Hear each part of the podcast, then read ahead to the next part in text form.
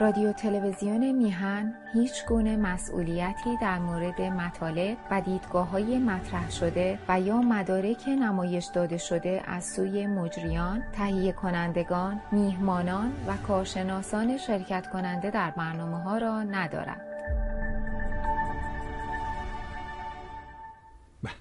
با درودی دوباره خدمت یکایک شما خوبان و نازنینان. سعید ببانی هستم. در این روز چهارشنبه.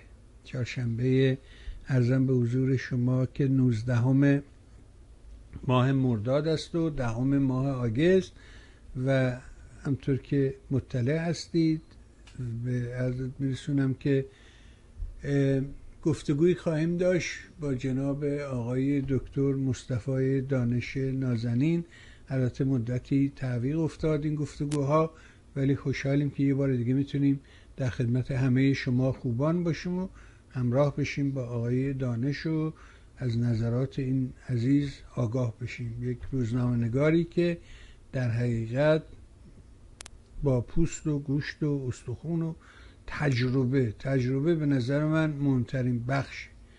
او همه ماجراهای منطقه رو تجربه کرده به عنوان یک خبرنگار میدانی یک خبرنگاری که در دوران جنگ و سختی ها به نقاط مختلف بحرانی سفر کرده و تجربهش رو با ما در میان گذاشته و کتاب ارزنده رو هم میراث رد پای من میراث جنگ سرد رو هم امیدوارم تهیه کرده باشید و خوانده باشید. ایزه بود از طرف خودم شما خوبان و علاقمندان عرض ادب و احترام کنم. سلام کنم به آقای دانش نازنین و خوشحال از حضورش. آقا سلام بر شما. سلام آقای بهبانی و سلام به بینندگان ارجمند تلویزیون میهن. ممنون از حضور خب به خاطر اینکه مدتی این مصنوی به تاخیر افتاد ما مجبوریم که یه ذره از عقبتر شروع کنیم و بیایم جلو ببینیم که فکر می‌کنم امروز هم چینی ها اعلام کردن که مانورشون رو به خوبی و خوشی به پایان رسوندن به اهدافشون رسیدن. ولی همه ماجرا مربوط به سفر خانم پولوسی بود. این سفر چی بود؟ چرا تصمیم گرفتن که این کار رو انجام بدن؟ در حالی که کاخ سفید مخالف این سفر بود ظاهرا و صحبت که آقای بایدن می‌کرد نشون می‌داد که موافقتی با این سفر نداره. ولی خانم پولوسی چرا این سفر رو به نظرت انجام داد و هدفش از این سفر چه بود؟ خوشحال میشم نظرتون رو بشنم بفرم ببینید قبلا شما به درستی مطرح کردید که کاخ سفید آقای جو بایدن شخصا رئیس جمهور آمریکا این سفر را احمقانه خوانده بود. ولی قبل از اون اتفاقاتی در منطقه افتاده. این صحبت شده که باید به اون اشاره بکنیم. زمانی که در ماه مه 2022 یعنی دو ماه پیش سه ماه پیش خبرنگاری از آقای جو بایدن سوال کرد که آیا شما در صورتی که حمله نظامی چین به تایوان اتفاق بیفته آماده اید از نظر نظامی به کمک تایوان برید؟ یعنی در واقع حمله نظامی به چین بکنید؟ این آقای بایدن دقیقا گفت بله. یعنی جواب آقای بایدن کاملا مشخص بود. یعنی ما اجازه نخواهیم داد که چین حمله ای به تایوان بکنه حمله نظامی بکنه و با زور تایوان رو بخواد تصرف بکنه. این آقای بایدن میگه. ولی آنچه که در چند روز پیش اتفاق افتاد من فکر می‌کنم در روز اول ماه آگوست امسال بود اوت امسال بود که در یک مذاکره ویدیویی بین آقای جو بایدن و شی جین پینگ رئیس جمهور چین. شی جین پینگ به آقای بایدن میگه که اگه شما آتشی را روشن بکنید خودتون خواهید سوخت در اون آتش. یعنی در واقع باید به این مطلب اشاره بکنیم. در رابطه با تایوان و مواضع استراتژیک این بندر بندر تایوان در نزدیکی چین و اینکه در واقع راه جاده ابریشم از تنگه مالاگا میگذره که در تسلط آمریکا در واقع در تسلط غربه و راه دیگری که دریای جنوب چین رو وصل می‌کنه به جهان در واقع تنگه تایوانه و طبیعتا چین از این تنگه نمی‌تونه بگذره. ما می‌دونیم زمان چین یه قدرت خشکی بود. امروز چین خودش یه قدرت دریایی می‌دونه ماریتیم می‌دونه و در تمام نقاط جهان بر اساس برنامه ای که داره جاده ابریمش در واقع راه های دریایی را به وجود آورده و جاده ابریشم خودش رو به تمام نقاط جهان از اروپا گرفته تا شرق دور و غرب و تا حتی کشورهای مانند آمریکای لاتین توسعه داده. این واقعیتی است که باید بهش اشاره بکنیم و طبیعتا همیشه چین مطرح کرده که هیچ زمانی استقلال چین را نخواهد پذیرفت. و طبق قراردادی که در سال در سالهای 1970 بین آمریکا و چین منعقد شده چین یک کشور واحده و تایوان بخشی از این کشوره و خب ما می‌دونیم که آمریکا در اواخر سال سالهای 1970 در شورای امنیت سازمان ملل متحد در سازمان ملل متحد فقط چین را به عنوان نماینده رسمی چین قبول کرد و از همون زمان دیگه تایوان نقشی نداشت. این یک جریان تاریخی است که باید بهش اشاره بکنیم. و خب امروز در بحران عظیمی که به وجود آمده یعنی اون زمانی که این مسائل مطرح بود بحران امروزی وجود نداشت. در اون زمان در واقع صحبت از این بود که آمریکا و چین می‌تونن با وحدتی که در کنار هم دارن بر علیه شوروی مبارزه بکنن. ما می‌دونیم در سال 1972 در واقع آقای نیکسون سفری به پکن داشت و در همون سالها صحبت از این بود که محوری بین پکن و آمریکا واشنگتن بر علیه شوروی سابق به وجود بیاد که چنین محوری به وجود آمد.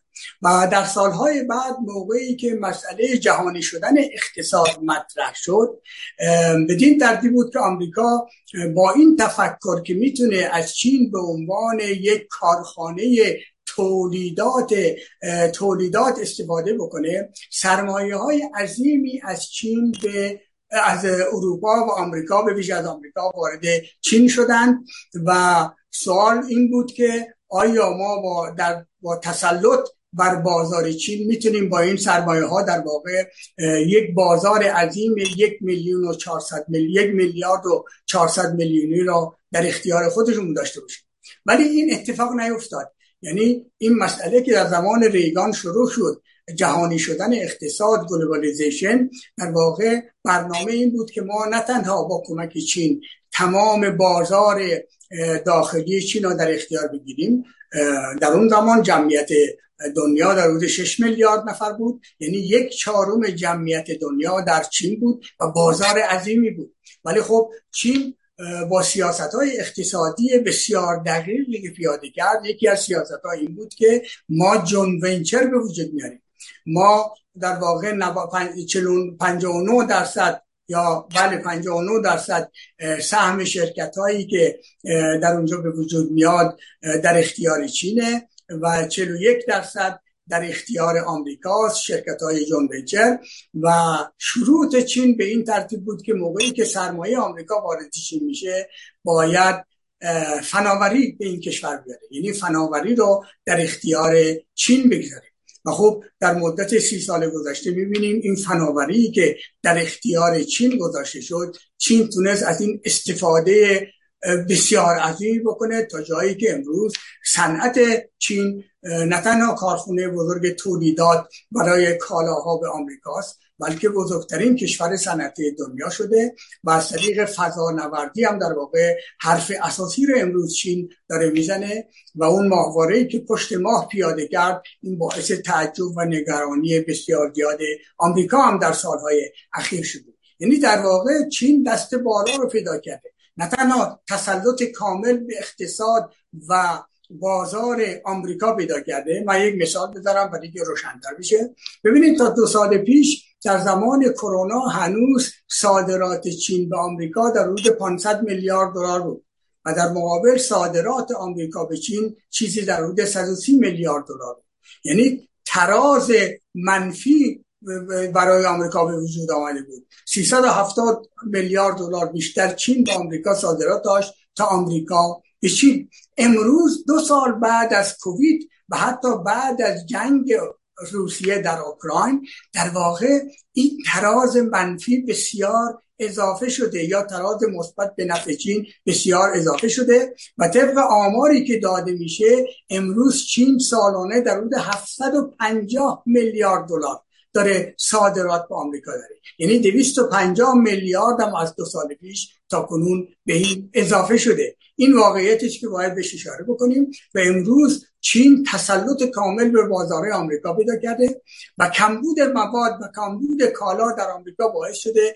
که حتی آقای جو بایدن رئیس جمهور آمریکا به این فکر بیافته که طرف های گمرکی رو که آقای ترامپ در زمان خودش اینها رو انتخاب کرد و چین به کار برد برای 310 میلیارد کالای چینی. اینا رو برداره تا کالاهای زیادی وارد آمریکا بشه و کمبود کالا در آمریکا تامین بشه. اینا واقعیت که باید بهش اشاره بکنیم. طبیعتا در این شرایطی که چین دست بالا رو در رابطه با اقتصاد داره و توان عظیم اقتصادی بده کرده و تمام بازارهای آسیا و آفریقا بیشتر کشورهای آسیایی و آفریقا را در اختیار داره و حتی دست اندازی به بازارهای اروپا کرده و بازار آمریکا در حدود 750 میلیارد دلار در اختیار چینه. خب این باعث این میشه که تولیدات در داخل آمریکا از بین بره و خطر بزرگی تا اقتصاد آمریکا رو چی بکنه خطر بزرگی اقتصاد آمریکا رو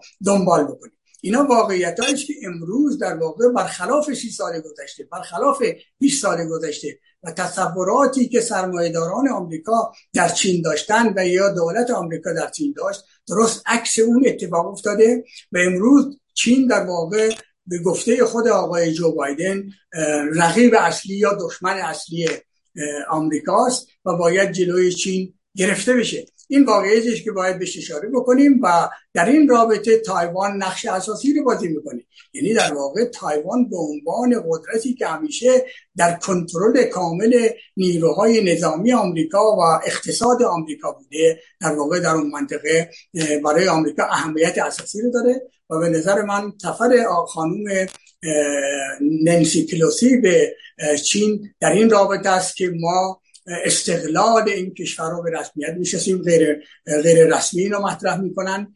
رسمی چنین چیزی رو نمیگن. رسمی اون مطرح میشه که چین واحدی وجود داره سیاست آمریکا همون سیاست گذشته چین واحده. ولی تمام اتفاقاتی که در ماها و سالهای اخیر افتاده و کمک های نظامی و تسلیحاتی عظیمی که به تایوان داره انجام میشه و سفر خانم ننسی پولوسی در واقع سومین سیاستمدار قدرتمند آمریکا یعنی به طور رسمی به این جزیره نشون دهنده اینه که دیگه برای آمریکا سیاست چین واحد اهمیتی نداره بلکه استقلال این کشور یعنی تایوان و اینکه تایوان در کنار آمریکا قرار بگیره در مقابله با منافع در مقابله با منافع چین در منطقه و در اروپا و آمریکا اهمیت اساسی پیدا کرده. و دلیل اصلی آن سوالی که شما از می‌کنید اینه که به این خاطر خانم ننسی پولسی این سفر رو انجام داد با اینکه می عمل چین بسیار بسیار شدید خواهد بود. توجه بکنید شش روز تمام در واقع مانور عظیم نظامی را چین انجام داده تمام سواحل این جزیره رو در کنترل خودش داشته پروازهای هوایی رو قطع کرده پر تمام روابط کشتیرانی و روابط اقتصادی رو با این جزیره قطع کرد و جالبتر اونه که بعد از روز یکشنبه که اعلام شد که ما مانور خودمون خاطر میدیم چین هنوز اعلام می‌کنه که این مانور ادامه خواهد داشت و ما حضور نظامی در کنار در سواحل تایوان خواهیم داشت.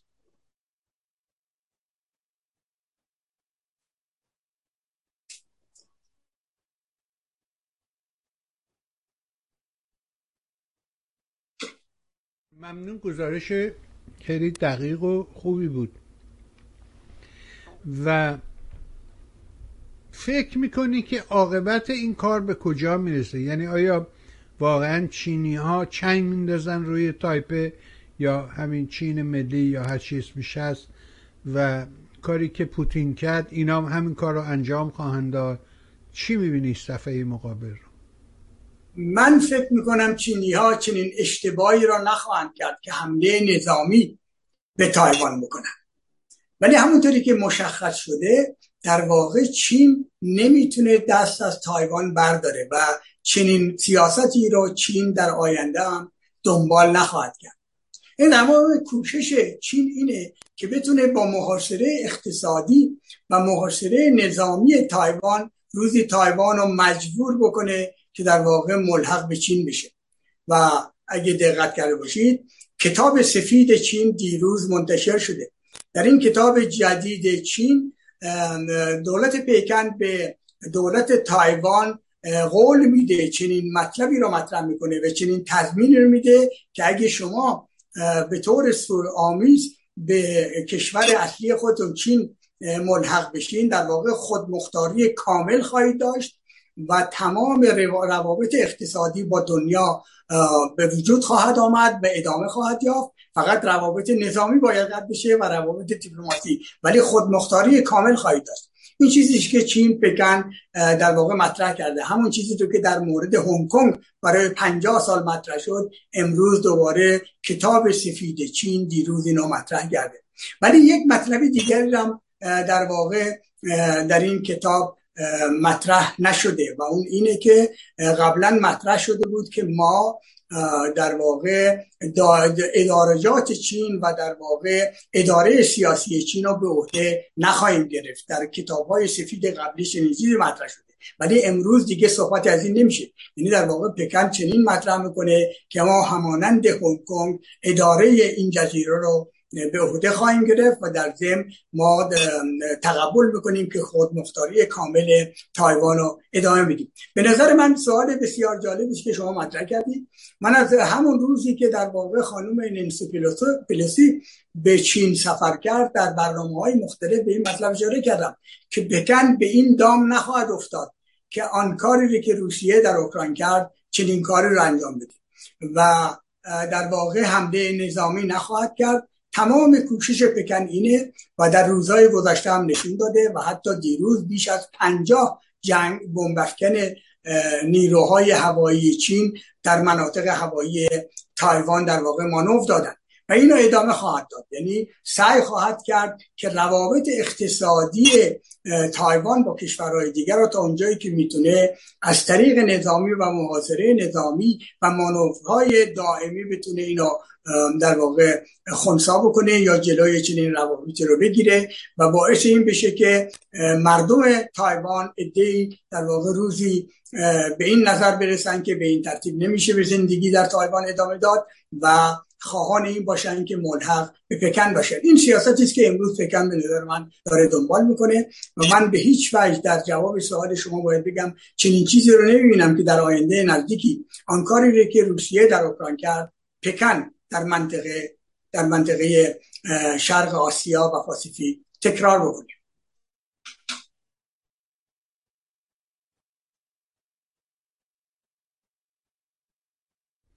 خب یه اشاره شما کردین به مسئله هنگ کنگ. چه تفاوتی بنیادی بین ماجرای هنگ کنگ و تایپه وجود داره؟ چطوری شد که چینی ها تونستن هنگ کنگ رو تصرف بکنن؟ ولی در مورد اینجا چه تفاوتی داره؟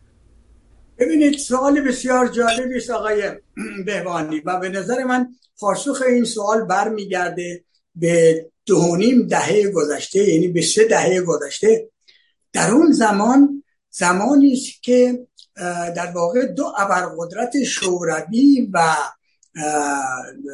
آمریکا در مقابل هم قرار داشتن و مسئله جنگ افغانستان و اینکه آمریکا خواهان این بود در افغانستان شوروی را با ویتنام افغانستان روبرو بکنه و در واقع باعث فروپاشی شوروی بشه نیاز به وحدت با کشور چین داشت. و فراموش نکنیم که در واقع آقای هنری کیزینجر این استراتژ سیاست خارجی آمریکا بود که در سال 1972 چنین سیاستی را به نیکسون پیشنهاد می‌کنه و نیکسون سفری به چین داره در بکن با موتو صحبت می‌کنه و در واقع همپیمانی دو کشور برای شوروی و ابرقدرت نظامی شوروی از همان زمان شروع شد و در اون زمان حتی آمریکا و اروپا اصلا به این تصوری که روزی سی سال بعد 20 سال بعد 25 سال بعد چین در مقابل کشورهای غرب و آمریکا قرار بگیره و بزرگترین کارخانه تولیدی جهان باشه و تمام بازارهای جهان رو در واقع در کنترل خودش داشته باشه و تمام کالاهای مهم و در واقع به دنیا بده. ببینید یک یک رقمی وجود داره یک آماری وجود داره که بسیار مهمه. امروز چین 20 درصد کالای نیاز جهان رو تولید می‌کنه به جهان میده. 20 درصد کالای 8 میلیارد مردم دنیا رو تولید می‌کنه و به این کشورها میده. و در واقع کالاهای زیادی من قبلا اشاره کردم به آمریکا و کشورهای غربی صادر می‌کنه. شما در هر فروشگاهی که در آمریکا میرید در هر فروشگاهی که در اروپا میرید به ویژه در جنوب اروپا 80 درصد 90 درصد کالاهایی که در اونجا به فروش می‌رسه کالاهای چینی هستند اینا واقعیت است که امروز وجود داره. ولی در سی سال قبل چنین چیزی نبود. در سی سال قبل مبارزه مبارزه دو سیستم بود. سیستم سوسیالیستی در واقع کمونیسم اتحاد جمهوری شوروی بر علیه سرمایهداری غرب و اینکه در سالهای هفتاد توجه بکنید بسیار مهمه. در سالهای هفتاد یکی بعد از دیگری کشورهای آفریقا و آسیایی به طرف کمونیسم رفتن و در واقع در کنار شوروی قرار می گرفتن و جنگ افغانستان نقطه عطف در واقع این برخورد بین آمریکا و شوروی با کمک چین بود. در سال 1979 در سال 1979 چین در کنار آمریکا در جنگ افغانستان برای شوروی فعالیت می‌کرد. موشکای چینی در افغانستان در دست مجاهدین افغانستان بودند و برای دولت مرکزی کمونیستا و برای شوروی و ارتش شوروی در واقع فعالیت نظامی می‌کرد اینا واقعیت است که 25 سال 30 سال پیش وجود داشت. در اون زمان در واقع مسئله هنگ کنگ برای آمریکا و اروپا و اتحادیه اروپا اهمیت داشت که هنگ کنگ در واقع برگرده و به چین ملحق بشه و یکی از خواسته های مهم چین هم همین بود. و در اون زمان در واقع کشورهای آمریکا و اروپا و اتحادیه اروپا و حتی ناتو به این فکر نیفتاده بودند که روزی ممکنه چین قدرت بزرگ نظامی جهان باشه و در مقابل غرب قد علم بکنه. این 25 سال 30 سال پیش بود و به همین خاطر در واقع اون پیمان بزرگ بین انگلستان و چین و پکن منعقد شد و چین و هنگ کنگ بخشی از چین شد. ولی امروز شرایط کاملا تغییر کرده. و به این مطلب اشاره کردم. شرایط کاملا تغییر کرده. امروز کشورهای غربی ناتو و کشورهای ناتو در اروپا و آمریکا مطرح می‌کنن که دشمن اصلی ما چین حتی روسیه نیست. و من معتقدم که جنگ روسیه در اوکراین و اون در واقع تله که برای روسیه گذاشته شد که وارد جنگ اوکراین بشه و روسیه را برای مدت طولانی در واقع آلوده به جنگ اوکراین بکنن به این خاطر بود که در واقع هیچ زمانی روسیه نتونه همپیمان نظامی چین بشه. خب قبل از جنگ اوکراین در واقع پیمان شانگهای به وجود آمد. پیمان بریکس وجود داشت. کشورهای بریکس پیمان کشورهای شانگهای و روسیه و چین در کنار هم قرار گرفته بودند. ولی صحبت از همکاری نظامی و احتمالا پیمان نظامی بین روسیه و چین هیچ زمانی مطرح نبود. ولی امروز در واقع با جنگ اوکراین و در واقع اینکه روسیه وارد جنگ اوکراین شده تمام کوشش آمریکا اینه که روسیه بتون روسیه آلوده جنگ اوکراین بشه. همین امروز آقای لوید آستین وزیر دفاع آمریکا در سفرش به لیتونی چنین مطرح کرده که ما تا زمانی که نیاز باشه تسلیحات به اوکراین میدیم. یعنی هیچ زمانی ما از حمایت تسلیحاتی از اوکراین نخواهیم گذاشت و این جنگ طولانی خواهد بود و دستوبال روسیه در جنگ اوکراین بسته خواهد شد. در واقع تمام تصور این بود که روسیه با چین کنار نیاد. ولی متاسفانه باید بگیم که این درست برعکس شده. امروز این خطر وجود داره که روسیه و چین حتی پیمان نظامی منعقد بکنن. چیزی که تا به حال وجود نداشته. گرچه پیمان شانگهای یک پیمان امنیتی است ولی در چارچوب این پیمان امنیتی شانگهای تا به حال پیمان نظامی بین روسیه و چین اتفاق نیفتاده. و امروز ما می‌بینیم که خطر این وجود داره که در کنار روسیه و چین در پیمان شانگهای که می‌تونه به پیمان نظامی تبدیل میشه جمهوری اسلامی هم در این جبهه وارد شده. امروز موشک خیام از در واقع توسط روسیه و از بایکنر روسیه در قزاقستان به هوا پرتاب میشه. امروز روابط بزرگی بین جمهوری اسلامی و روسیه به وجود آمده. امروز دوباره جمهوری اسلامی کوشش می‌کنه در کنار چین قرار بگیره و پیمان 25 ساله راهبردی با چین رو بتونن احیا بکنن و زنده نگه دارن. یعنی در واقع آن چیزی که آقای کیسینجر در چندین هفته پیش مطرح کرد که با هم در برنامه با هم در این رابطه گفتگوی اساسی کردیم. آقای کیسینجر در بیانیه و گفتگویی که در این اواخر داشته میگه که غرب نباید اجازه بده آمریکا نباید اجازه بده و ناتو نباید اجازه بده که ایران در واقع در جبهه چین روسیه قرار بگیره و آن جبهه که جمهوری اسلامی یعنی نه تنها جمهوری اسلامی منظور ایرانه. جمهوری اسلامی در واقع یه رژیمی که می‌تونه دو, دو سال آینده وجود داشته باشه یا وجود نداشته باشه. مسئله ایرانه و این موقعیت استراتژیک ایرانه که در واقع چهار راه جهانی است چهار راه شمال به جنوب شرق با غربه. و در واقع آقای کیسینجر میگه که نباید چنین اجازه داد که ایران در کنار روسیه و چین قرار بگیره و پیمانهای بسیار زیادی با این دو کشور منعقد بکنه. یعنی تمام شرایط جهانی در واقع تغییر بده کرده و امروز سوالی که شما مطرح می‌کنیم پاسخش اینه که امروز چین در واقع خطر بزرگی برای غربه. در کنار چین روسیه قرار گرفته و امروز تایوان به این خاطر نقش اساسی رو در این رابطه بازی می‌کنه که آمریکا و غرب و بهش ناتو اجازه ندن که چین بتونه در واقع این قدرتش رو گسترش بده و برای غرب و کشورهای غربی چه به لحاظ اقتصادی و من هشیار دادم و صحبت کردم. 20 درصد در واقع کالای جهانی رو امروز چین داره تأمین می‌کنه نیازها رو برطرف می‌کنه و این می‌دونه ادامه پیدا بکنه و نقش جاده ابریشم می‌تونه اساسی تر بشه بزرگتر بشه. راه های دریایی داره به تمام دنیا وصل می‌کنه و اینه که آمریکا و کشورهای غربی نمی‌خوان چنین نقشی رو بازی بکنه و طبیعتا تایوان در این رابطه نقش اساسی رو بازی می‌کنه.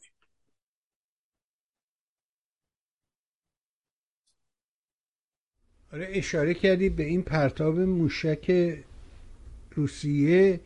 آمریکایی ها خیلی شاکی و میگن که این داره همین ماهواره رو فرستاده تو مداری که نزدیک ماهواره های ما هست و اینجا در حقیقت یه جور تداخل اطلاعاتی برقرار میشه و اصلا هم خوشحال نیستن.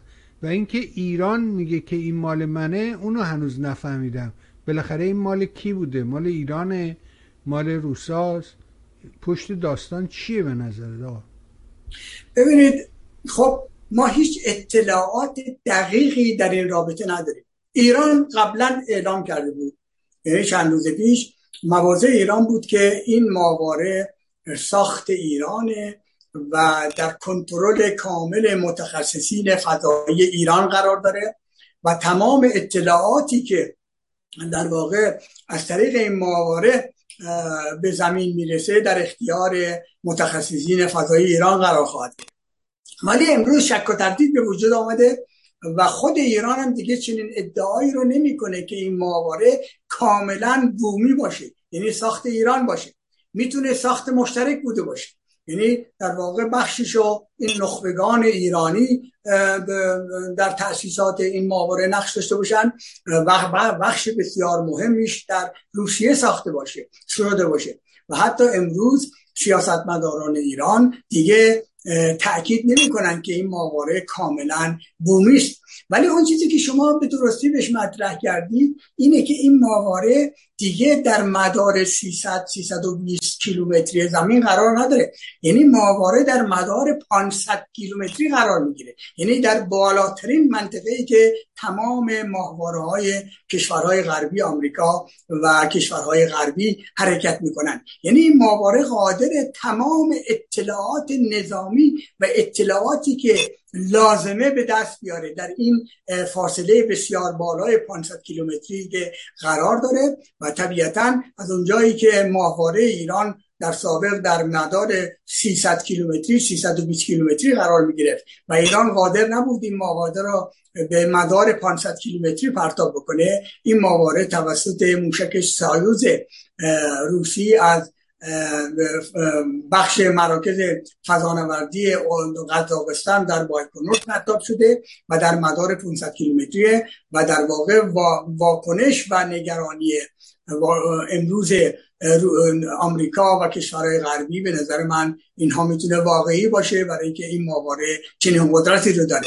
ولی سوالی که شما مطرح می‌کنید تا به امروز کسی نتونستی جواب بده که واقعا در چه های مهم این ماواره در واقع متخصصی ایران نقش داشتن و مطلب دومی که مطرح است اینه که آیا این ماواره تمام اطلاعاتی را که به زمین مخابره بکنه فقط در اختیار جمهوری اسلامی یا در اختیار متخصصین فضانوردی ایران خواهد بود یا این اطلاعات به روسیه هم داده میشه. ولی اینکه روسیه اعلام کرده باشه که تمام اطلاعات در اختیار ایرانه. ولی می‌تونه این اطلاعات به روسیه هم داده باشه. امروز ما در شرایطی در دنیا قرار داریم که روابط ایران و روسیه بسیار بسیار نزدیک داره میشه.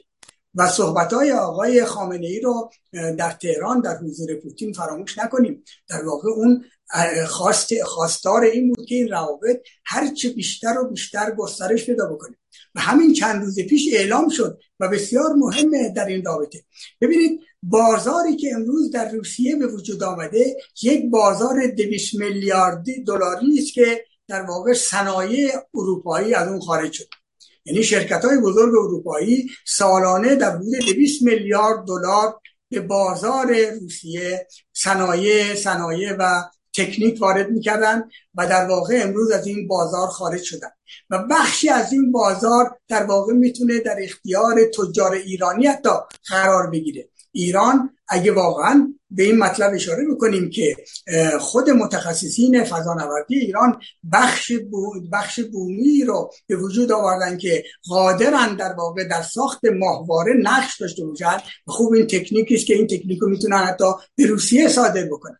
مطلب دیگری که بسیار مهمه و در این روزهای گذشته دوباره دربارش صحبت میشه اینه که همکنون متخصصین نظامی روسیه در ایران در واقع پهپادهای پهپادهایی که ایران می‌خواد به روسیه بفروشه اینا را زیر نظر قرار, دادن و عده زیادی از متخصصین روسی در واقع در ایرانن و از این پهپادها در آموزش نظامی از این پهپادها می‌خوان بهره گیری بکنن. اگه این صحبت ها واقعیت داشته باشه اگه این صحبت ها واقعیت داشته باشه که در ضمن می‌تونه واقعیت داشته باشه چرا؟ برای که ایران به تکنولوژی ساخت موشک های بالیستیکی دست پیدا کرده ایران به تکنولوژی ساخت پهپادهای انتحاری و پهپادهای بسیار بسیار مجهز قوی تکنیکی دست پیدا کرده یعنی در واقع این همکاری است که می‌تونه بین روسیه و ایران هم اتفاق بیفته. یعنی صادرات تکنیکی از ایران به روسیه اتفاق بیفته. اینا نباید فراموش بکنیم. یعنی من موقعی که از بازار روسیه صحبت می‌کنم 100 میلیارد دلار. همین دو هفته پیش سه هفته پیش مطرح شد که تجار ایرانی برای اولین بار در جنگ روسیه و اوکراین موفق شدن. 5 میلیارد دلار در مدت کمی در واقع کالاها یا مساله ساختمانی به روسیه صادر بکنن. مساله ساختمانی ایران رو در نظر بگیرید که امروز همکاری تجاری بین ایران و روسیه روز به روز داره تشدید میشه و طبیعتا همکاری صنعتی و همکاری نظامی هم تشدید خواهد شد. اگه ایران در واقع توافق اتمی برجام و نپذیره و ما امروز در شرایطی قرار داریم که گفته میشه این توافق اتمی و این توافق نهایی که کشورهای اروپایی مطرح می‌کنن مورد توافق ایرانی است و طبیعتا با گفته های آقای خامنه ای که خواهان گسترش همکاری های نظامی و صنعتی و تجاری با روسیه شده می‌تونه در واقع این نزدیکی ادامه پیدا بکنه و این نزدیکی تجاری در واقع تبدیل به نزدیکی و روابط بسیار نزدیک نظامی و حتی صنعتی با کشور روسیه بشه ما در این شرایط در واقع در امروز در منطقه خاورمیانه قرار گرفتیم.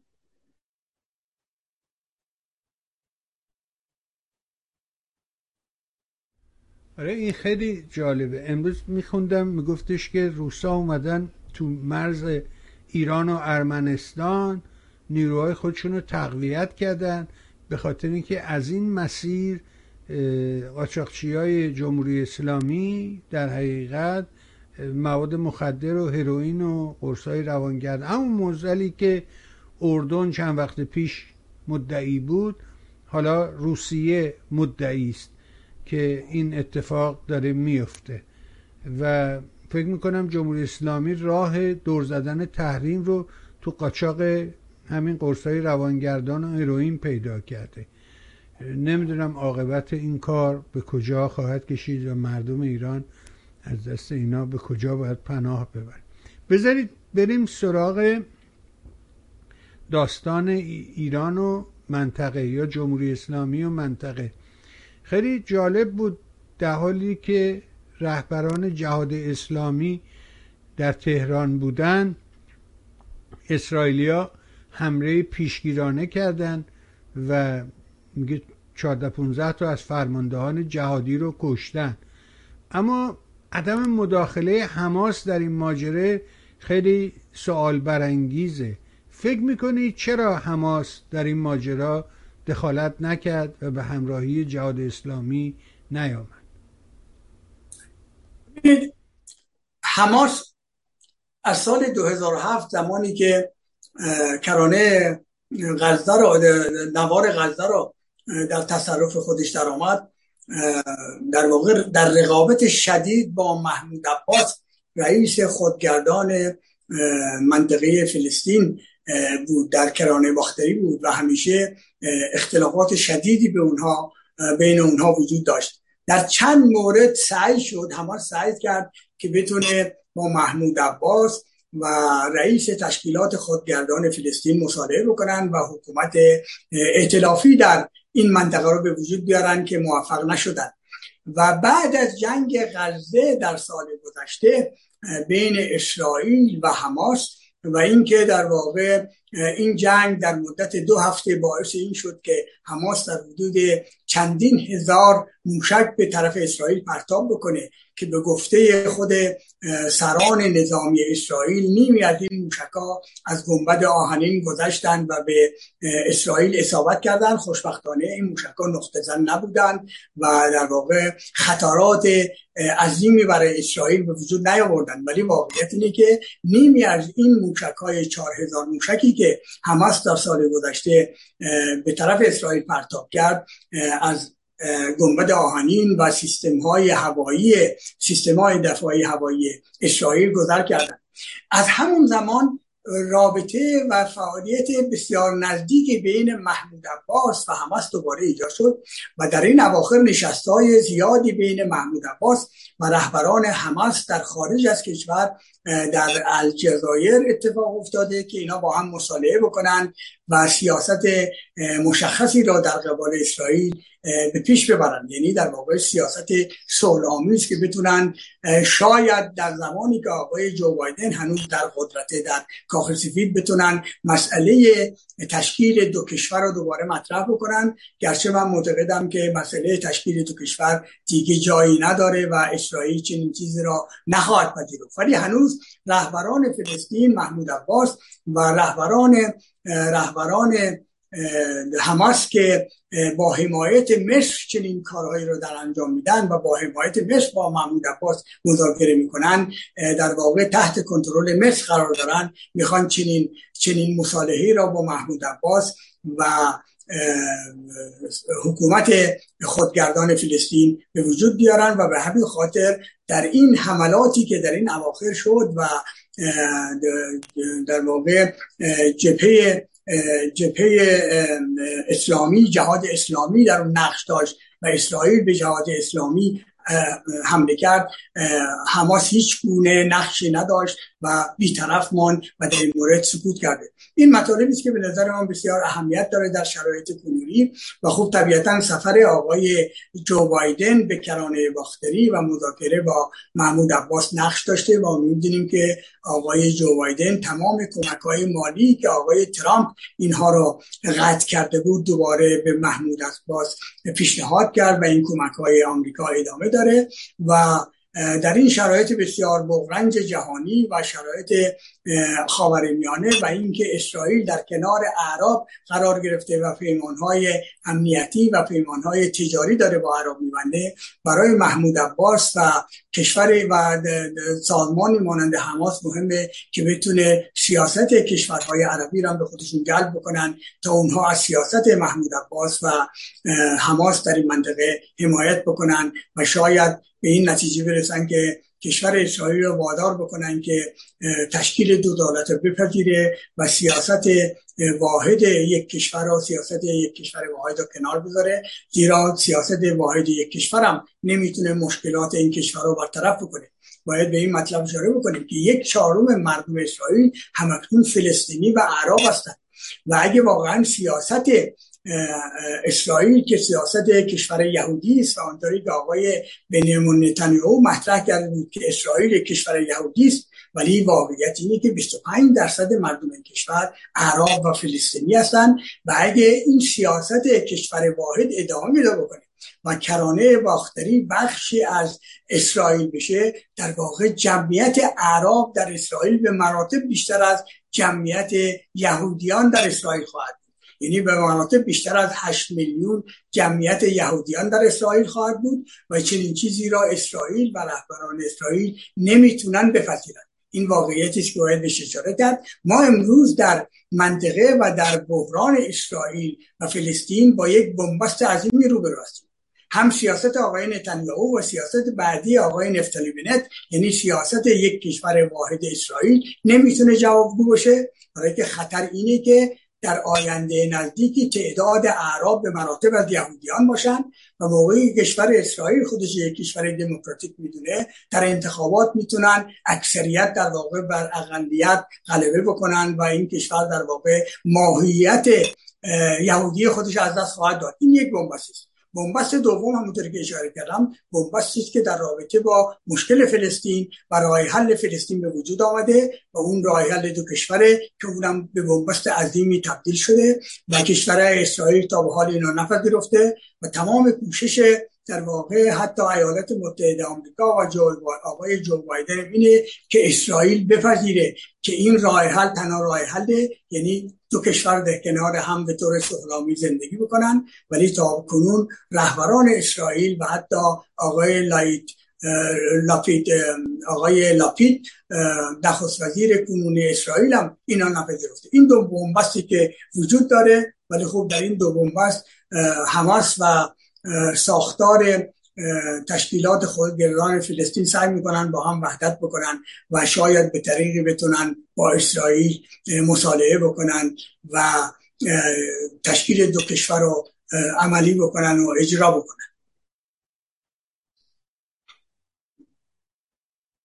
آره ولی این قهر و آشتی ها با جمهوری اسلامی فکر نمی تو این ماجرا نقش داشته؟ یعنی اینکه پولی که نمی‌رسه دیگه چه کاری باید انجام داد؟ چی فکر می‌کنید ببینید من من به این توجه می‌کنم که من فکر نمی کنم که همس و رهبری همس رابطه با جمهوری اسلامی قطع کرد. یعنی هیچ صحبتی در این رابطه مطرح نیست.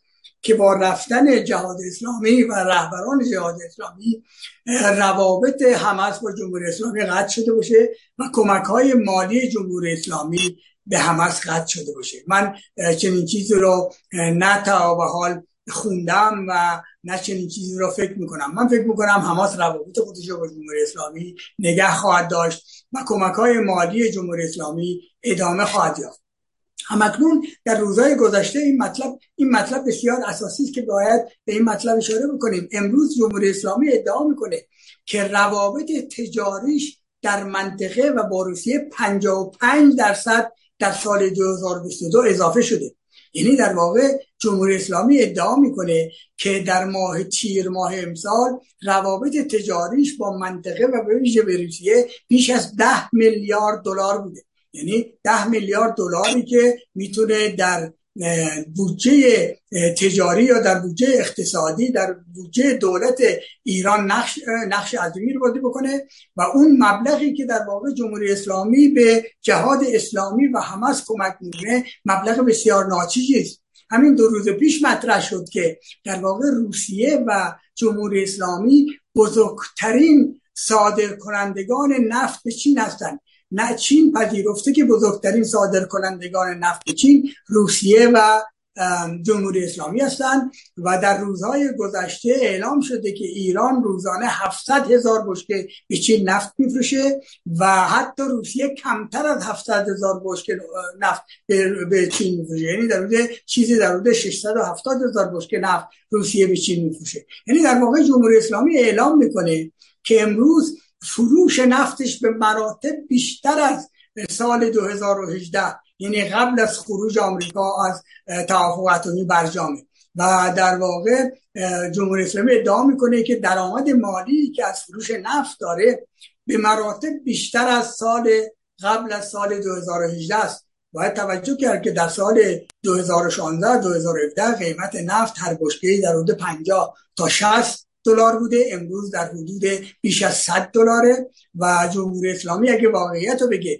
و بیش از دو هزار و ست هزار بشکه امروز نفت فروش داشته باشه که ادعا می‌کنه فروش داره در واقع می‌تونه به مراتب بیشتر از سال 2018 درآمد دلاری حتی داشته باشه. گرچه این دلارها نقد هستند از طریق بانک ها به ایران ارسال نمیشن. ولی واقعیت اینه که این دلارها به طور نقد در دست جمهوری اسلامی است. در اختیار جمهوری اسلامی قرار داره و می‌تونه بخش ناچیزی هنوز به جهاد اسلامی و حتی حماس کمک بکنه.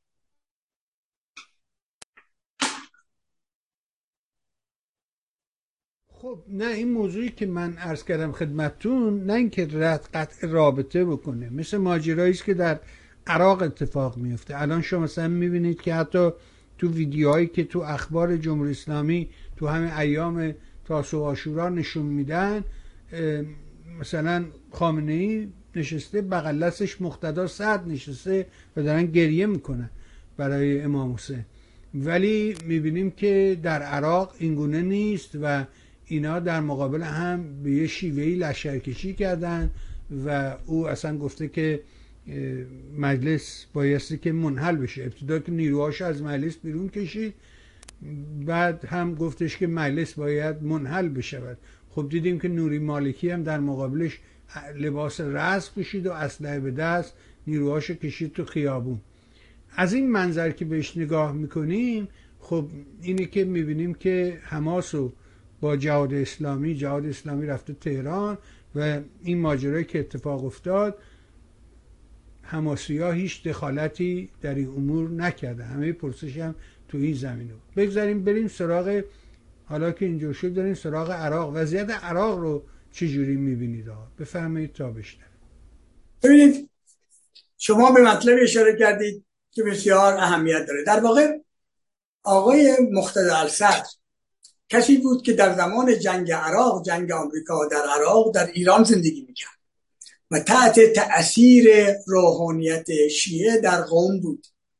و حتی گفته میشه که اینی که آقای مقتدر آسد خواهان این بوده که به درجه اجتهاد برسه و آیت الله بشه جمهوری اسلامی و روحانیت شیعه چنین قولی رو بهش داده بوده که چنین اتفاقی بیافته.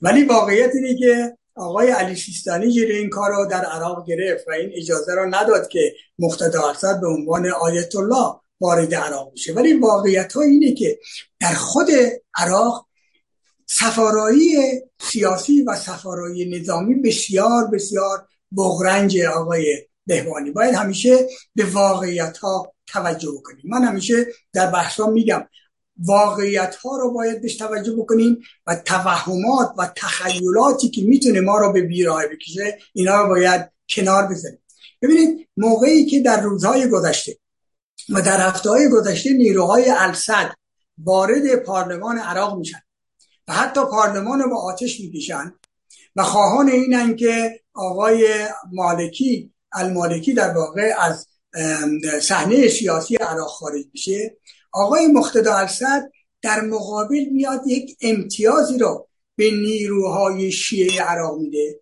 و به ویژه به رئیس لشکر البدر عراق.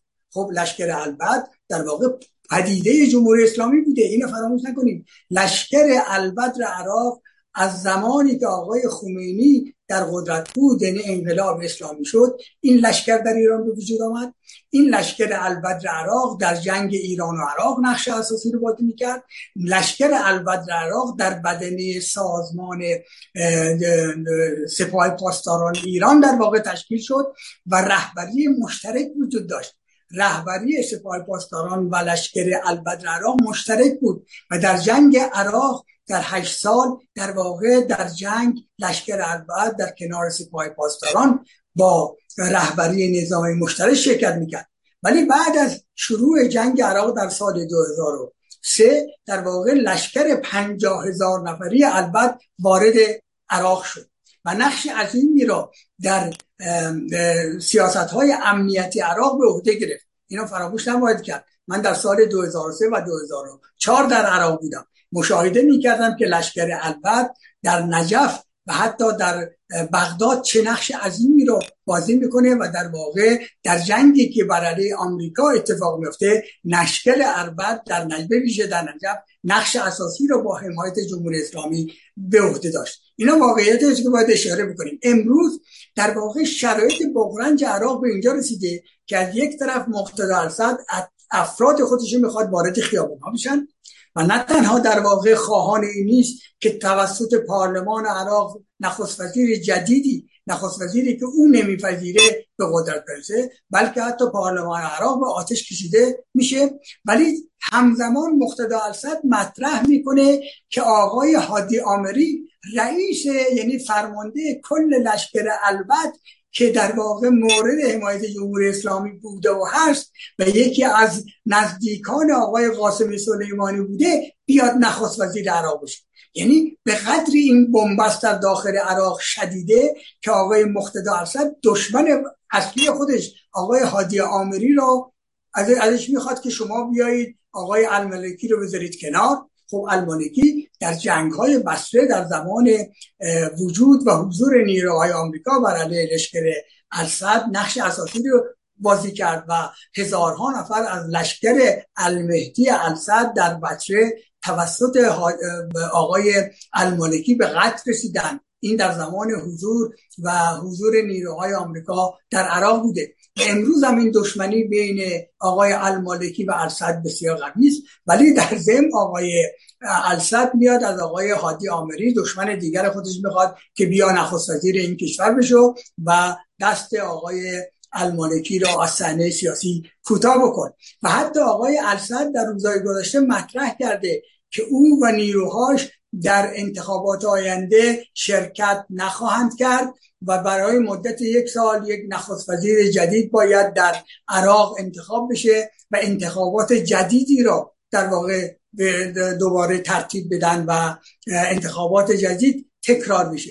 یعنی کشور عراق بعد از یک سال انتخابات پارلمانی قادر نیست در عراق حکومتی رو به وجود داره و این نقش میلیشی های شیعه و نقش بیش از سی سی میلیشی های شیعه ای که مورد حمایت جمهوری اسلامی هم بودن بسیار بسیار هنوز در عراق مهمه و نقش هادی, هادی, هادی آمری نقش تعیین کننده است. هادی آمری کسی بود که بهشون می‌گفتن سه تفنگدار در کنار قاسم سلیمانی و اون مهندسی که در کنار مهندس عراقی که من اسمش یادم رفت در کنار آقای سلیمانی در سه ژانویه 2020 در بغداد کشته شد. المهندس در واقع اون شخصیت سوم در واقع این سه تفنگداری بودن که عراق در کنترل خودشون داشتن و امروز هم در واقع نیروهای شیعه نقش بسیار بزرگی در عراق بازی می‌کنن تا جایی که هادی تا جایی که آقای السد که در انتخابات در واقع بیشترین و اکثریت نمایندگان رو به دست آورده قادر نیست در مجلس عراق در واقع یک نخست خودش رو معرفی بکنه و نخست که معرفی کردن از سودانی در واقع کسی بود که مورد حمایت جمهوری اسلامی قرار داشت. و این آقای السد نپذیرفت و روزهای گذشته مطرح کرده که در آینده یک سال آینده عراق نقشی بازی نخواهد کرد و در پارلمان عراق نقشی نخواهد داشت و نیروهای خودش رو از پارلمان خارج کرده و چنین مطرح کرده که برای یک سال آینده پارلمان عراق یک نخست وزیر جدیدی را منتصب بکنه که بتونه انتخابات جدید در عراق ترتیب بده. آره ولی اینکه گفته که مجلس رو یعنی مجلس تعطیل بشود خب دولت که ندارن. مجلس هم تعطیل بشه اون وقت فکر می‌کنی تکلیف چیست و این آقای کازمی چه نقشی رو می‌تونه بازی بکنه؟ ببینید می‌تونه می‌تونه در واقع خود آقای السد خواهان این باشه که کازمی ادامه بده. برای این مدت یک سال دیگه ادامه بده و در این یک سال انتخابات آینده برگزار بشه می‌تونن تا زمانی که هنوز مجلس منحل نشده چنین انتخابی رو بکنن و بعدا رئیس جمهور رئیس جمهوری هم که تا به حال انتخاب نشده. نه در واقع نخست وزیری در عراق سر کاره و نه رئیس جمهور جدیدی سر کاره. همون رئیس جمهور سابق داره در واقع سیاست گذشته عراق رو پیش می‌بره و آقای الکاظمی داره به طور موقت چنین کار رو انجام میده. آن چیزی رو که مقتدا ارسد خواهانونه که مجلسی که هنوز منحل نشده و این مجلس بتونه شخص دیگر رو به عنوان نخست وزیر جدید انتخاب بکنه یا انتصاب بکنه و این بتونه در مدت یک سال وظیفش این باشه که به عنوان یک نخست وزیر انتقالی امور عراق رو به عهده بگیره و وظیفه اصلیش این باشه که انتخابات آینده انتخابات تا یک سال دیگر رو ترتیب بده. این چیزی است که آقای السد امروز خواهان اونه. ولی باید به یک مطلب هم اشاره بکنیم آقای بهبانی در این رابطه. من فکر می‌کنم در سیاست امروز عربستان سعودی سیاست امروز عراق عربستان سعودی نقش اساسی رو بازی می‌کنه. از زمانی که مقتدا السد روابط نزدیکی با عربستان سعودی و امارات متحده عربی داره در واقع پولهای زیادی توسط امارات متحده عربی و عربستان سعودی در خدمت مقتدا السد قرار گرفته. و اون داره در واقع سعی می‌کنه که با کمک عربستان سعودی بتونه در انتخابات آینده و بمیشه. زمانی که صحبت از این میشه که انرژی برق این کشور و عربستان سعودی تأمین بکنه. یعنی تا به حال این بود که بخش بزرگی از نیاز برقی مناطق جنوبی عراق و جمهوری اسلامی تعمین می‌کرد گاز جمهوری اسلامی رو تعمین می‌کرد ولی عربستان سعودی قولهایی به مقتدا ارسد داده که در ماهای آینده و شاید در سالهای آینده برق عراق رو بتونه تعمین بکنه نیاز برقی رو تعمین بکنه. گرچه در کوتاه مدت چنین چیزی امکان نداره. و در کوتاه مدت چنین چیزی امکان نداره که در واقع واردات یا صادرات جمهوری اسلامی گاز جمهوری اسلامی به عراق قطع بشه.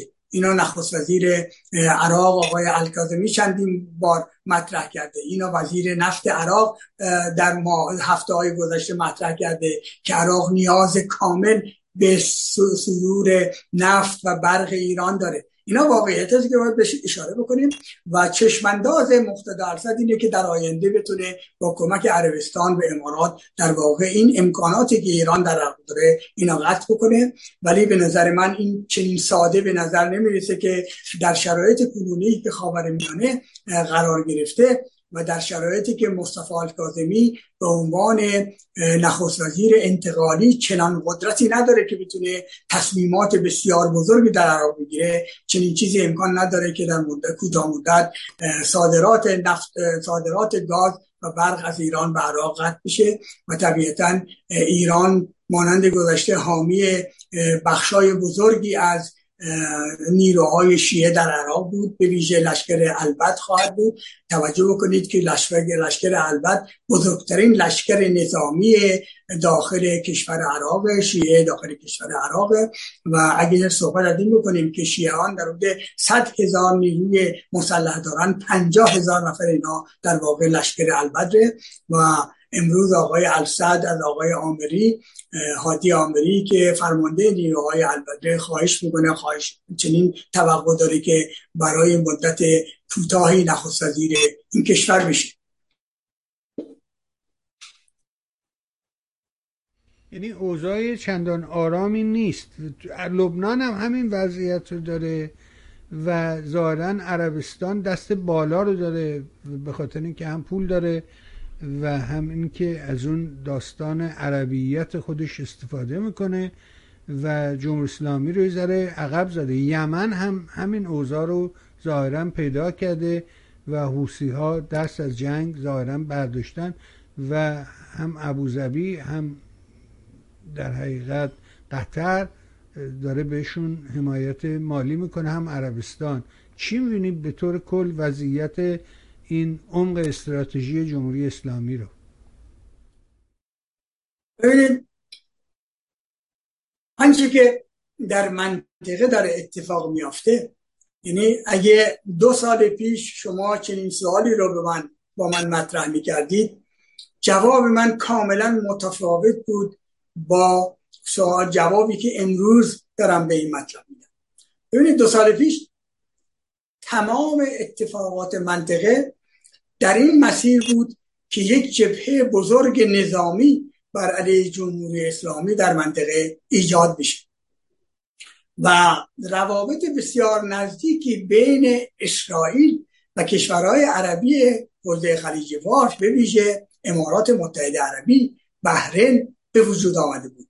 یعنی پیمان ابراهیم به این خاطر بود که اسرائیل از اونجایی که عمق استراتژیک نداره و در منطقه نزدیک اسرائیل در واقع جمهوری اسلامی تونسته بود نیروهای نیابتی خودش رو به وجود بیاره مانند حزب الله لبنان یا در نوار غزه حماس و جهاد اسلامی یا در سوریه نیروهای حزب الله لبنان و خود نیروهای سپاه پاسداران در سوریه نقض می‌کردن و در عراق در واقع میلیشی های شیعه حشد شعبی که نقش اساسی رو بازی می‌کرد. یا در یمن حوسیا در واقع اسرائیل تمام کوششش این بود که یک عمق استراتژیک پشت این عمق در واقع نیابتی ایران به وجود بیاره. یعنی ایران رو بتونه محاصره بکنه توسط کشورهای عربی حوزه خلیج فارس امارات متحده عربی عربستان سعودی بحرین و ما می‌دونیم که سودان و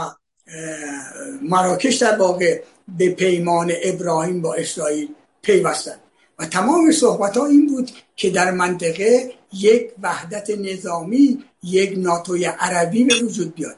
و این سخنی است که تا رفتن آقای جو بایدن در ماه ژوئیه به اسرائیل و عربستان سعودی مطرح بود ناتوی عربی و لااقل یک سیستم دفاعی مشترک عرب ها عرب با اسرائیل برای ایران مطرح بود. ولی خب شما امروز می‌بینید در سفری که آقای جو بایدن به عربستان سعودی داره دیگه صحبتی در بیانیه نشست 16 ژوئیه 2016 آقای بایدن با رهبران کشورهای عربی شش کشور سازمان همکاری عرب, عرب و کشورهای مصر و اردن مطرح دیگه نمیشه و عراق مطرح نمیشه. یعنی در واقع تمام این کشورها خواهان یک وحدت نظامی با اسرائیل دیگه نیستن. و این من اینو به این خاطر مطرح می‌کنم که باعث توهم نشه ببینید روزنامه حیوم اسرائیل در, در فکر می‌کنم دو هفته پیش یک مقاله بسیار بسیار جالبی رو مطرح کرد و چنین مطرح کرد که زمانی اسرائیل خواهان این بود که پیمان و پیمان تجاری ابراهیم با کشورهای عربی توسعه بده کنه و عربستان سعودی و کشورهای مانند اردن مصر و عراق هم در بر بگیره و شش کشور شورای همکاری خلیج فارس هم به اون وارد بشن یعنی در واقع تمام اهداف این بود.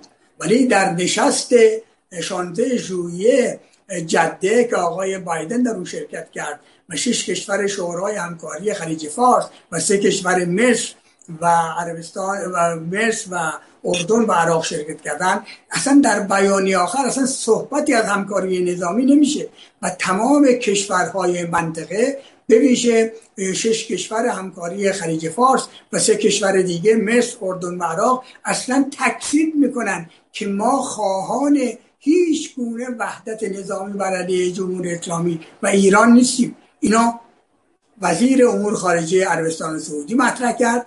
اینا السیسی رئیس جمهور مصر مطرح کرد. اینا آقای الکاظمی نخست وزیر عراق مطرح کرد.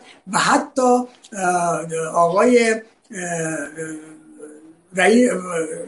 شاه اردن ملک عبدالله هم بعدا اینو مطرح کرد که ما خواهان هیچ گونه پیمان نظامی بر علیه جمهوری اسلامی یا ایران نیستیم. اینها مسائلی است که در خاورمیانه اتفاق افتاده. باید بهش اشاره بکنیم. یعنی در واقع اتفاقاتی که در این دو سال اخیر در منطقه افتاده باعث این شده که دست جمهوری اسلامی تا اندازه باستر بشه. و متاسفانه باید اینم اشاره بکنیم. با جنگ اوکراین و اینکه در واقع در جنگ اوکراین آن چیزی که آمریکا هرگز خواهان اون نبود که در واقع روزی نزدیکی بین چین و روسیه به وجود بیاد. و نزدیکی بین چین و روسیه و جمهوری اسلامی به وجود بیاد امروز این اتفاق افتاده.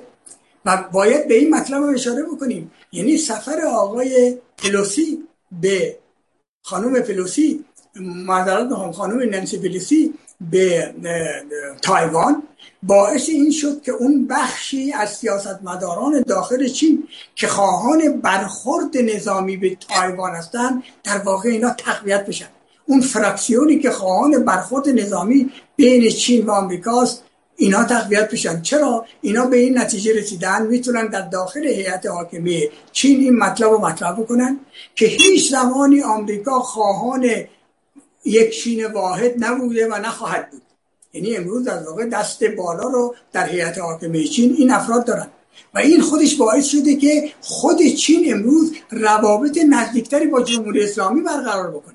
این مطلب مهمه. نه تنها نواز نزدیکتری با روسیه برقرار بکنه تا جایی که این امکان وجود داره که پیمان نظامی بین چین و روسیه به وجود بیاد. این امکان وجود داره که روابط در واقع اون پیمان 25 ساله راهبردی بین چین و ایران که هیچ زمانی در واقع به قرارداد تبدیل نشد.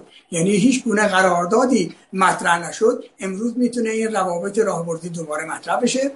روابط چین با ایران به مراتب نزدیکتر از گذاشته میشه و اون مثلثی که آقای کیزینجر غرب رو بر حذر میداره و میگه باید مواظب باشید که چنین مثلثی به وجود نیاد اون مثلث بین چین و روسیه و ایران به وجود بیاد. این شرایطی است که امروز در واقع در منطقه به وجود آمده و شرایط منطقه کاملا تغییر کرده. تا جایی که حتی عربستان سعودی امروز از روسیه نفت خریداری می‌کنه. روزانه در حدود 100 هزار بشکه نفت برای تولید برقش از روسیه خریداری می‌کنه و در عوض نفت خودش رو در بازار جهانی به قیمت نفت بازار جهانی در به قیمت روز داره به فروش می‌رسه. نفت ارزون از روسیه خریداری می‌کنه. نفت گرون عربستان سعودی داره میفروشه. این شرایطی که ما امروز در منطقه با اون روبرو هستیم. نه تنها عربستان سعودی خواهان هیچ گونه وحدت نظامی با اسرائیل امروز نیست.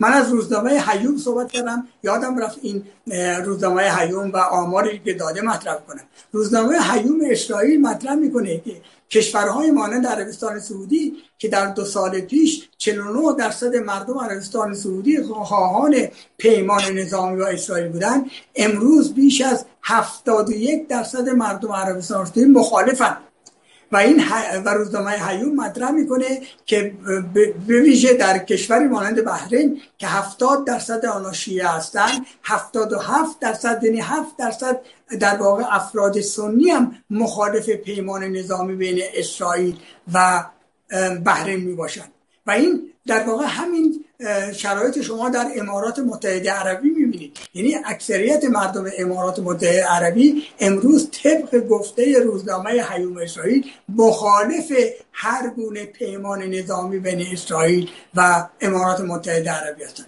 اینها واقعیت است که باید اشاره بکنیم. تا جایی که می‌بینیم آقای بهبانی امارات متحده عربی آقای غرقاش در واقع مشاور امنیتی رئیس دولت امارات متحده میاد اعلام می‌کنه که به زودی سفیر امارات به تهران خواهد رفت.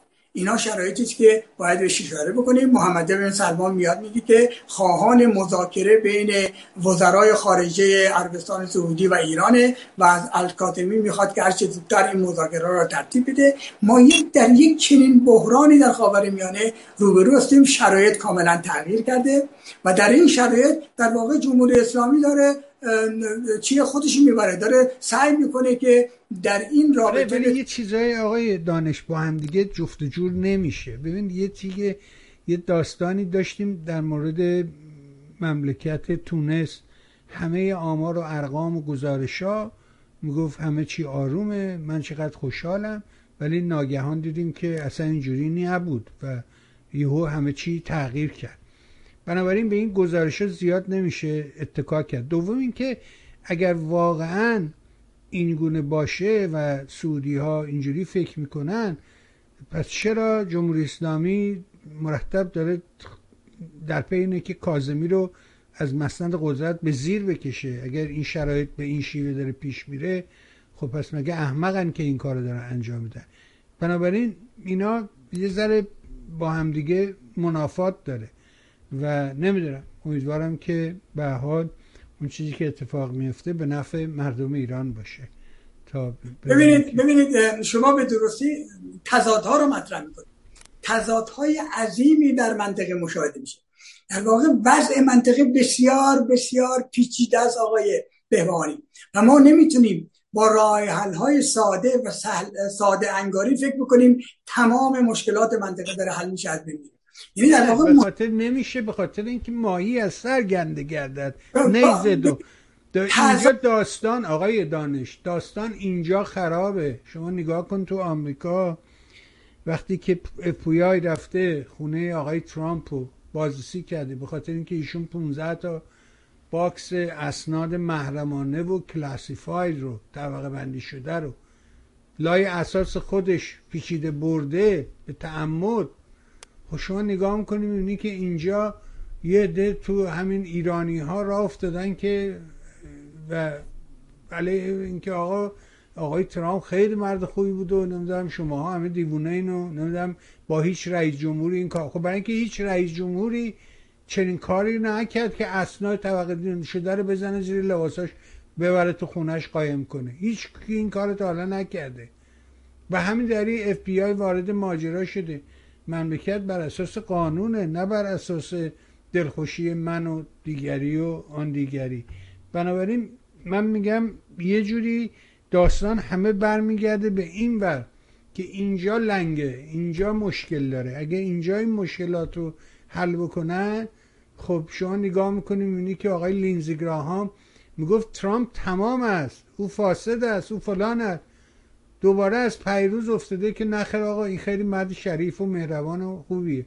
خب وقتی که یه چنین تضادی در اینجا وجود داره طبیعتا از نابش در این ورانور دنیا هم دچار همین سرگشتگیشه. من اینطوری نگاه می‌کنم. آقای کام ببین آقای بهانی شما در تضاد با صحبت من صحبت نکردید یعنی در واقع تایید یعنی در واقع تایید صحبت های ماست. تضاد همون در... همونطوری که در سیاست داخلی آمریکا. تضاد بسیار بسیار زیادی وجود داره. نگران کننده است و در واقع جنگ قدرت وجود داره. جنگ قدرت وجود داره. من از واژه جنگ استفاده می‌کنم. جنگ قدرت وجود داره و اینکه کی بر کی بتونه پیروز و پیروز بشه. وجود داره. شما همین سیاست رو در رابطه با عربستان سعودی هم می‌بینید. ببینید کاملا شما من فکر می‌کنم همین چیزی که من معتقدم دارید تایید می‌کنید. یعنی در واقع سیاست منطقه به قدری پیچیده است که ما نمی‌تونیم با شعارهای ساده مشکلات منطقه رو حل بکنیم. ببینید شما شما از تونس شما به درستی از تونس صحبت شما به درستی از بهار عربی به طور مثال صحبت کرد ولی در بهار عربی اتفاقاتی افتاده که باعث بغرند شدن شرایط منطقه خاورمیانه شد. فراموش نکنیم موقعی که آقای جو بایدن به عربستان سعودی میره و در جده در واقع با نشستی که با محمد بن سلمان داره و محمد بن سلمان چنان تحویلش نمی‌گیره و حتی حاضر نمیشن صد هزار بشکه اضافه تولید بکنن. در واقع این یک یک گذشته تاریخی داره. در بهار عربی در مصر این اتفاق افتاد که بزرگترین همپیمان آمریکا در مصر حسنی مبارک در واقع در, در بهار عربی ساقط شد و آمریکا از اخوان المسلمین از محمد مرسی حمایت می‌کرد. آقای اوباما فراموش نکنیم آقای بهبانی آقای اوباما بعد از سقوط حسنی مبارک به مصر میره در دانشگاه مصر سخنرانی می‌کنه و اون زمانی است که اخوان و مسلمین با 800 هزار اعضای خودشون خیلی مهمه با 800 هزار تا تاریخ سابقه نشده هیچ حزب اروپایی 800 هزار نشده با 800 هزار اعضای خودش داره در واقع مصر رو در کنترل خودش می‌گیره و آقای اوباما غیر مستقیم از اخوان مسلمین حمایت می‌کنه. همون زمان ملک عبدالله شدیدا با آقای اوباما حمله کرد انتقاد کرد که شما دارید در واقع همپیمانان خودتون رو از بین می‌برید در این کشورها و باعث میشید که دشمنان ما به قدرت برسن یعنی زمانی که مرسی به قدرت رسید بزرگترین دشمن عربستان سعودی. عربستان سعودی اینو فراموش نخواهد کرد. عربستان سعودی بعد از سقوط حسنی مبارک به این نتیجه رسید که همان بلا می‌تونه به سر خاندان سلطنتی عربستان سعودی بیاد. یعنی در واقع پیمان عبدالعزیز به پیمان روزولت از سال 1945 دیگه اهمیتی نداره. و می‌تونه همون اتفاقی که در مصر اتفاق افتاد در عربستان سعودی اتفاق بیفته. امروز این مسائل به هم آمیخته شده است به هم تنیده شده است. یعنی موقعی که آقای جو بایدن به عربستان سعودی میره و میگه من حامی شما هستم من نمی‌خوام در این منطقه خاورمیانه چین روسیه و ایران در واقع جای منو فر بکنن من با کمک شما می‌خوام در واقع چون و روسیه و ایران رو از این منطقه خارج بکنم هژمونی اونا رو ببرم. با وجود این می‌بینید که رهبران عرب اینا نمیپذیرن نمیپذیرن با سقوط با سکوت خودشون نمیپذیرن. و در بیانیه آخر جده هیچ گونه صحبتی در این مورد نمیشه. این اون بحرانجی است که شما به درستی در رابطه با سیاست داخلی آمریکا مطرح می‌کنید. شما این بحرانجی ها رو در اینجا هم می‌بینید. به خاطر همینم است که محمد بن سلمان در واقع از یک طرف دیگه که ایران خطرناکی برای ما از طرف دیگه خواهان نزدیکی با ایرانه. پنج مذاکره در بغداد انجام میده و حاضر و امروز به این نتیجه رسیدی که باید با ایران مصالحه بکنه و وزرای خارجه تو کشور با هم بشینن و مشکلات حل بکنن. امارات متحده عربی که دشمن سرتخت جمهوری اسلامی بود امروز در واقع سفیرش داره به ایران میفرسته. ما در یک شرایط بسیار بغرنجی با بغرنجی روبرو هستیم؟ و به خاطر همین من معتقدم که باید دقیقا ببینیم در منطقه چه میگذره. اگه ما مخالف جمهوری اسلامی هستیم و مخالف موافق تغییر رژیم در ایران هستیم. باید شرایط به خوبی بشناسیم. شرایط خاورمیانه رو بشناسیم شرایط پاسیفیک و شرایطی که در پاسیفیک به وجود آمده بشناسیم شرایط روسیه در شرق اروپا رو بشناسیم و شرایط جنگ اوکراین بشناسیم و در واقع ارتباطات این اتفاقات سه بنبست جهانی در جهان یعنی شرق, شرق در شرق دور پاسیفیک مشکل بنبستی که با آمریکا و چین به وجود آمده بنبستی که امروز در شرق اروپا به وجود آمده در جنگ اوکراین به وجود آمده بنبست عظیمی که حتی خانم اورزولا فوندرلاین رئیس کمیسیون اتحادیه اروپا دیروز مطرح کرده و جالبه مطرح کرده که ما در پاییز امسال با شرایط بحرانی گاز در اروپا روبرو خواهیم شد ما با خاموشی روبرو خواهیم بود. اینا خانم فوندرلاین مطرح می‌کنه رئیس کمیسیون اتحادیه اروپا و میگه که آلمان با خاموشی رو خواهد بود. بزرگترین اقتصاد یعنی در این شرایط من معتقدم آقای, آقای دانش این شرایط اشاره می‌کنی؟ یادمون نره. هیچ یادمون نره. باید همونطور که شما به درستی اشاره می‌کنی همه صحنه ها رو نگاه کرد. الان در داخل ایران این جویبارها به حرکت در اومده. دیدیم که سیل چجوری اومد و بنیان کند و چقدر تلفات به جای گذاشت. الان شما نگاه می‌کنیم اینه که ریز ریز ریز ریز این تظاهرات بازنشسته ها امروز تو من چندین شهر مختلف 300 تا اینجا بودن 400 تا اونجا بودن 90 تا اونجا بودن. یادمون نره تو 57 هم شب نخوابیدن صبح بلنشن یهو انقلاب بشه. نه. همین جوری اتفاق افتاد. یعنی یه جویبارهایی یهو شروع کردن به حرکت کردن و یهو ناگهان گر گرفت. و این داستان می‌تونه تمام این معادلات رو به هم یعنی به هم بریزه اصلا بنیادش رو تغییر بده. تغییر نظام در ایران می‌تونه تمام این معادلاتی که ما میچینیم رو اصلا شکلش رو عوض کنه و ما وارد یه فاز جدید بشیم یه, یه چهره نوعی رو ببینیم. من اونجا رو که نگاه می‌کنم ای قلبم امیدوار میشم وقتی که می‌بینم که این آدمایی که همسن سال بنده و جنابالی هستن هر روز تو ایران تو شهرهای مختلف دست در دست هم و علیه این نظام نکبت دارن شعار میدن و تقلا می‌کنن. دخترها جوونا زنا مردان همه.